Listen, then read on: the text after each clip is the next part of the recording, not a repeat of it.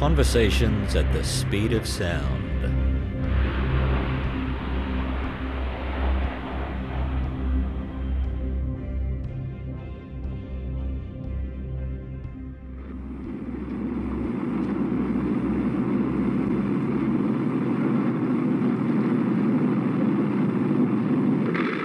Silhouetted against a three-quarter moon, giant Lancasters loom darkly.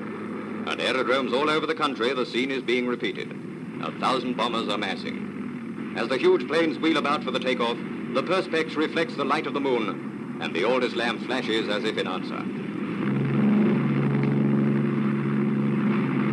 The flare path floodlight is on to guide the pilots as they take their 30-ton aircraft off the ground. The throbbing drone of bombers already in the air, the rising crescendo of others mounting to join them, and the night is filled with the music of a thousand planes. The soundtrack of a 1944 British Pathé newsreel, providing a wartime audience with what we can only imagine was a thrilling, if somewhat poetic, commentary under the sight and sound of Avro Lancasters of RAF Bomber Command taking off for a night raid over Europe. Have you ever wondered, by the way, how hundreds of aircraft with 1940s technology found their way at night to very specific targets hundreds of miles away and reliably found them? Well, dear listener, I am delighted to tell you that you are about to find out. Hello and welcome to this episode of Mach 1, the podcast of the Queensland Air Museum Caloundra. My name is Gary Hills and I am a QAM volunteer and will be your host for this fascinating insight into the career of Toowoomba boy Air Vice Marshal Don Bennett of the wartime Pathfinder Force.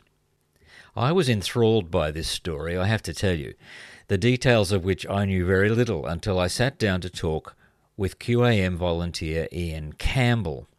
As you're about to hear, Ian is a treasure trove of knowledge about Bennett and he knows how to put the story together in an interesting way. Ian is an author and historian and is currently in charge of the voluminous archival material that QAM possesses about Don Bennett. Well, we're sitting in a very special room in Hangar 1 of the Queensland Air Museum Caloundra. It's called the Don Bennett Office. Now, this office sits in a larger exhibition space dedicated to the Pathfinder Force, which was itself a part of Bomber Command in World War II.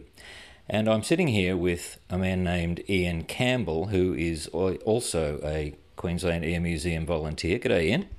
G'day, how are you, Gary?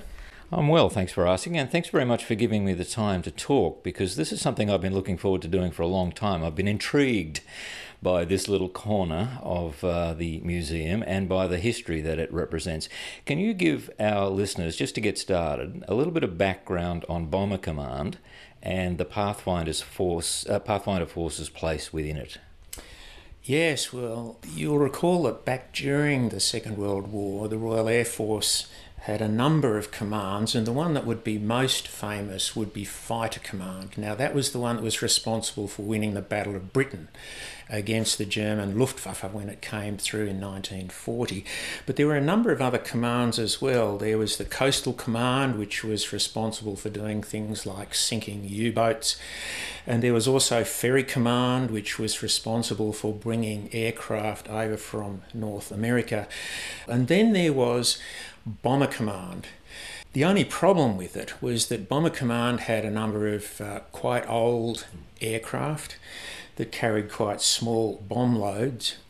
And worse than anything is that they had a very great difficulty hitting the targets. And as a result of that, there was a report that was done in August 1941 where they did a statistical analysis of how accurate mm. Bomber Command was in hitting the targets, and they found out basically it was woeful. Mm. And as a result, they started to discuss the possibility of what was called a target finding force, of which Don Bennett, who was not then part of the Royal Air Force, was brought in for discussions and it ultimately led in July 1942 to the formation of the Pathfinder Force. And its job was to lead the way for Bomber Command in getting to the designated targets, marking those targets such that Bomber Command could hit them more accurately. Okay, well, I'd love to dedicate an episode to everything that's around about this office that deals with the history of Bomber Command and, and Pathfinders and so on. But let's just concentrate now on this Don Bennett office that we've mentioned a couple of times now. Uh, who was Don Bennett and how did he come to be involved with the Pathfinder Force? Well, the joy of this story is that Don Bennett was a Queenslander. he actually was born in Toowoomba, just up the range from here, and in fact, he spent his teenage years in Brisbane and uh, he considered doing a number of things uh, with his life, either to become a, a lawyer like uh, some of his brothers, or a doctor like one of his brothers, uh, or to follow his father into the real estate business, or in fact to go out and manage the uh, family farm out west. Uh, and he decided, after considering all those options, that what he really wanted to do was to have a career in aviation. So in 1930, he managed to get into a small intake into the RAAF and he went to Point Cook to do his training. But with the onset of the Depression, uh, they were only able to have a limited number of pilots at the RAAF, so he was given what was called a short service commission, uh, which was to go and serve with the RAF in England, and that he did from 1931 to 1935. And in the course of that, he actually did quite a bit of flying on flying boats. Come the end of 1935, when his short service commission had finished, he got married to a lovely Swiss lady by the name of Lee. He returned to Australia looking at the possibility of uh, taking up commercial aviation here. There was nothing really for him, and he went back to England and he joined Imperial Airways. Now, Imperial Airways was basically the equivalent, the British equivalent of Qantas. And for a number of years from 1936 onwards, he actually did the Mediterranean route and he also did the African route. So he was flying all the way from England to Alexandria and then all the way down to South Africa and back. And uh, there's many stories told of flying low in these flying boats over various places like Kenya and. Uh, so that he had an absolutely wonderful time flying as a captain for Imperial Airways on flying boats. And then the war started. And what he did was he was asked to come and rescue the uh, Polish government headed by General Sikorski, who was holed up at Biscarrosse in France. And he flew down there and he picked them up and brought them back to England. And as a result of that, he was asked to take on a role that was called the flying superintendent of what was then Atlantic Ferry. And it goes back to something that I was talking about before, and that was that they were having problems replenishing the supply of planes in England from America. And as a result of that, uh, due to the U boat sinking, and as a result of that, they asked Bennett, is it possible to actually fly the North Atlantic from Canada to England in winter? And most people said it can't be done. Mm. And Bennett went to America. He went off to Lockheed. He looked at the planes that they had and he determined that it could be done. And as flying superintendent, he did, led the very first North Atlantic flight under what was then Atlantic Ferry. And he was there for uh, a bit over a year. What aircraft were they flying then? Well, they started off with the Lockheed Hudson. And so they were flying those in, and ultimately they would fly in the Liberators. Right. Uh, and as a result of demonstrating that, he was brought back into the Royal Air Force, having been away for four years. And initially, because of his expertise in navigation, they posted him to a navigation school, and he requested uh, to be appointed to the front line in 1941. He really wanted to be out there joining everybody else in the battle against Germany. And he was appointed as wing commander, as head of 77 Squadron, and from there 10 Squadron. And in the course of that, he was sent off to lead a group to destroy the German battleship Tirpitz, which was holed up in a fjord. And uh, in the course of doing what was effectively a suicidal run on the Tirpitz, he was shot down.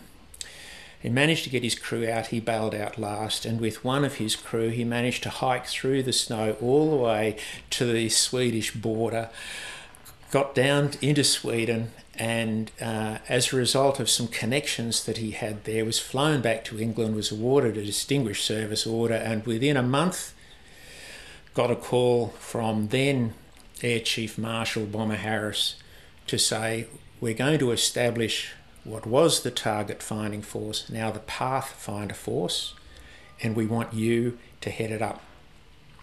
5th of July 1942. As you're speaking, I'm thinking navigator, navigation, you know, flying across the North Atlantic in winter, fly, all of these exercises that they were performing at the time relied on so many factors, but navigation was in its infancy, was it not? I mean, in terms of this kind of high demand flying. Was Bennett himself? You say he was a he had an expertise in navigation as well. Yes, in fact, he had developed this when he was first uh, in doing the flying boats pilot's course at RAF Calshot back in 1932. Uh, he had a particular skill, mathematical skill in trigonometry, etc., and he almost fell into this. He wanting wanted to be a fighter pilot, and once he had got onto flying boats and they were starting to fly offshore and those sorts of things, of course, when you fly out to sea, navigation becomes a particular issue.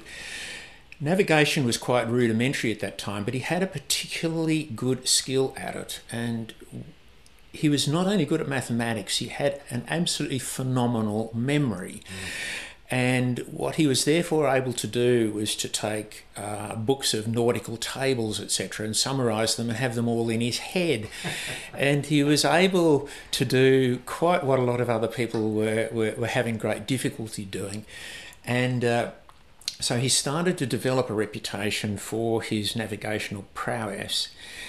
And then, interestingly enough, when he was starting to see at the beginning of 1934 that he only had about 18 months to go on his RAF commission and it looked like he was having to go back to civilian flying, he needed to look at how he might re enter the civilian flying world. And he decided that because navigation was the area that he showed greatest prowess, he would go for what was called the first class navigator's license. Now, because many pilots uh, didn't travel terribly far in those times, they were not travelling across the oceans, this was a license which uh, enabled you really to go anywhere in the world, but it was very demanding and very few people had it. And he decided on the 1st of January 1934 that he would get this license. He was only a youngster. Mm.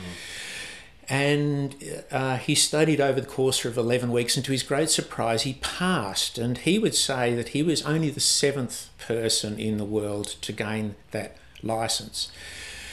Uh, that, of course, is a little disputed, but let's just say that very, very few people had this license. And as a result, people, even his very young age, people in the RAF were starting to come to him and ask for his advice on navigational things. So developing on that, leading all the way into the war, he was seen as having this particular navigational skill.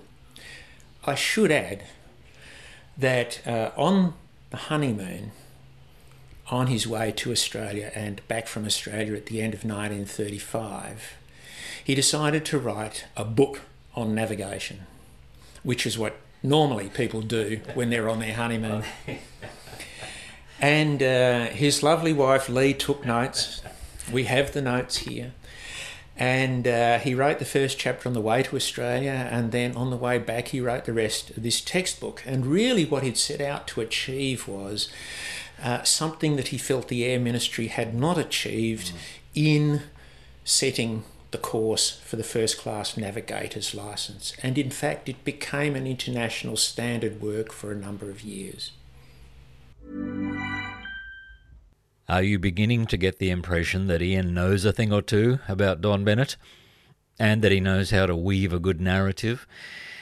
Well, let me pause the conversation here to let you know that Ian has recently published a book, a biography of another Australian wartime pilot, a Queenslander by the name of Keith Watson, himself a Pathfinder.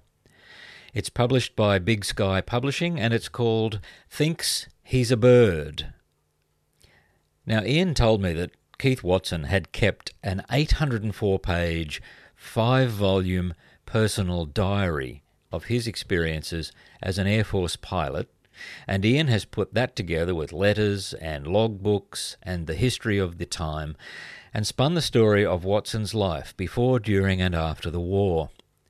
What does a postal clerk in a small western Queensland town do when he comes home after the war, having put his life in jeopardy and piloted the most advanced aircraft in the world? Does he go back to being a small town post- postal clerk? Now, I've read Ian's book, and it does what all good biographies do. It introduced me not only to the life and deeds of a fascinating individual, but it let me have a sense of meeting him as a flawed, fallible human being uh, who had faced the great challenges of his time. Thinks He's a Bird by Ian Campbell. It's available on Booktopia and in all good bookstores everywhere, and it's also available as an ebook. QAM volunteers can obtain a signed, discounted copy directly from Ian. Now back to the Don Bennett office. So on the 5th of July, he was appointed as uh, Air Officer, commanding of the Pathfinder Force. At the beginning of 1943, it was made a Bomber Command group on its own. The Bomber Command was made up of a number of uh, high level groups, and those groups then had squadrons in them. And this, as the Pathfinder Force had proved itself, Bomber Harris now made it, it a command in its own right, and Don Bennett. At the ripe old age of 32, was appointed an Air Commodore. And then a year later, in January 1944, he was appointed Air Vice Marshal. Now, we know from a previous podcast of yours that we have an Air Vice Marshal here as one of our volunteers, Dave Dunlop, and uh, that's the equivalent of a two star general. And so Don Bennett at 33 became the youngest Air Vice Marshal in the history of the RAF, and he remains so. He remains so, yes, okay, wow. That record has never been surpassed. So far as I know. Mm. So he's now Air Officer Commanding Pathfinder Force. What was his brief? Well, he really had to take a ramshackle group uh, of uh, bombers and ideas and theories, etc., and forge it into a credible force. And he was given very little time to do it. He was given just over a month by Bomber Harris, who demanded that by the middle of August he was to start leading out uh, the main force of bombers in Bomber Command. And so he had very little time to do it. He didn't have uh, a lot of good aircraft, but what he did have was an agreement that he could start to go out and get some really good crews. And so he went off to other groups in Bomber Command and said, We'd really like to get some of your people who have shown themselves to be able to bomb accurately, and we want to train them up to do it even better. Was it his idea, his scheme to illuminate targets uh, by sending uh, aircraft ahead of the bombers? Was that his idea? It had been part of a discussion at Air Ministry and the RAF for oh, a couple of years when they were having discussions discussions about the target finding force, which now became the Pathfinder force, and so there were things that were already in the wings. And uh, for instance, if we look at navigation technology, there was a group called the Telecom- Telecommunications Research Establishment. Uh, people might know the name Bernard Lovell who was into astronomy. He was part of that during the war and, and was known to Bennett. And what they were doing was that they were working on various techniques using radar, etc., that would enable aircraft to fly more accurately over occupied Europe at night time. So they were working on various systems. And in fact, the first thing that Don Bennett did the very day that he was appointed was to go down to the telecommunications research establishment, down to what they call the boffins, and to start discussing how he might use this navigation technology. Now, one of the interesting things about this is that we take it for granted that aircraft these days have onboard radar. It was as a result of Don Bennett's work at Pathfinder Force that the very first radar was put into aircraft. It was called H2S, and some of the discussion around how it ever became to be called H2S is that somebody somewhere said, well, H2S uh, is a formula for stuff that stinks, and we think this thing stinks. but in fact, it turned out to be a marvelous invention, and they were able to put this H2S uh, ground mapping radar into aircraft and trialled by the Pathfinder Force, and it turns out to be an extremely accurate means of seeing targets on the ground at night time, even through cloud. And then the genius of Bennett, I guess, was to bring together other technologies and procedures as well and combine them. Was was that sort of the genius that he brought to this? Absolutely. Another of the things that they were working on was what would be regarded as um, marking technology as they could identify the targets more easily on the ground now. But what they needed to do is they needed to mark them so that the main force of bombers coming along behind could actually see. So they developed a whole pile of pyrotechnics in different colours that were called target indicators, and these were in reds and greens and yellows. And that was one part of it, and the other part was that they came up with illumination flares. And so you'd end up with the Pathfinder Force uh, developing different roles where some would go in and they would drop these illumination flares across the targets to light them up and then the uh, other crews would go in with their target indicators, whether they're reds or yellows or greens, and they would work to drop those accurately on the targets. And then there was somebody who was superintending it all who would then say, All right, main force in, the red one is the one that you bomb on, go and bomb on the red, or go and bomb on the green. And uh, they would be able to see this from a long way out the bombers coming in at night time we'd be able to see the ground illuminated and these various coloured uh, markers on the ground and be able to come in and, and bomb on that. Did Bennett take a personal role in the training and the development of the training of the crews to do this? One of the things that he had learnt all the way back when he was starting to fly on flying boats back in 1933 at Calshot uh, from a fellow called Laddie Clift, who basically he had an enormous regard for, was the best place to learn is in the air. Mm. And so when he took over at uh, uh, Pathfinder Force, one of the things that he insisted on was not only that he obtained the best crews, but he trained them to the highest possible standard. That they would be flying constantly, even if they weren't going on operations over Germany, they would be up in the air and that they would be practicing, practicing, practicing. He also insisted that uh, if you take a crew of seven on a Lancaster, that basically it wasn't just every man learning his job, whether it was navigator or pilot or bomb aimer or gunner, they all learnt one another's jobs as well. So he set the highest possible level for training and you keep at it incessantly. You train, you train, you train. And then on top of that, he started to instigate this scheme of, well, we will analyse photographs that are taken over the targets and we will actually relate that to the work that we are doing and dropping the target indicators, etc. And we'll measure the accuracy and we will work out new tactics by which we can be even more accurate. And then we will train our crews to become even more accurate. So, at every possible angle, Bennett was raising the bar, raising the bar, raising the bar. He was relentless. So, how successful was Pathfinder Force? Incredibly successful.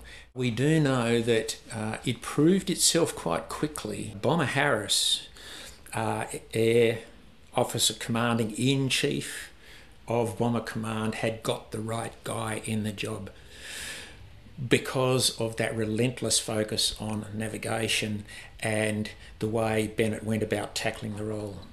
I understand that Bennett did not take a day off from the first, the 5th of July 1942 to the end of the war in May 1945. I think uh, Pathfinders became renowned for hitting specific kinds of targets too, didn't they? Almost unhittable, you know, or untargetable uh, places. Is that right? As the war progressed, if we look at uh, what happened after D-Day, which was the 6th of June 44 and the invasion of the continent by the, uh, by the Allies, um, certain targets became extremely important to hit. Um, we can look at the different types of targets. Uh, key amongst them was the uh, the oil plants, those plants that were producing uh, petrol, as we would call it, for the use in the uh, German war machine, putting the planes in the air, putting the tanks on the ground, uh, enabling convoys to to actually bring troops up to the front line, etc. So they became specific targets that they would want to hit um, U-boat pens. The uh, the RAF had come up with some very very large bombs, uh, twelve thousand pounders and even twenty two thousand pounders. And once they learnt that they could drop those accurately and they could get through all that heavy concrete in U-boat pens, they started to target those. Railway marshalling yards. Uh, there were various canals that were used by the Germans to transport raw materials, say from the Ruhr uh, to various factories and uh, the Dortmund Ems Canal, for instance, and they targeted those uh, relentlessly. So, yes, there was a number of quite specific targets where they were able to target them with a minimum number of civilian casualties. Now, the Don Bennett room here at the QAM has been established specifically in recognition of his role and his importance. Can you just tell us how it came to be here and what kinds of things are here? We all have a great debt of gratitude to Alan Weil.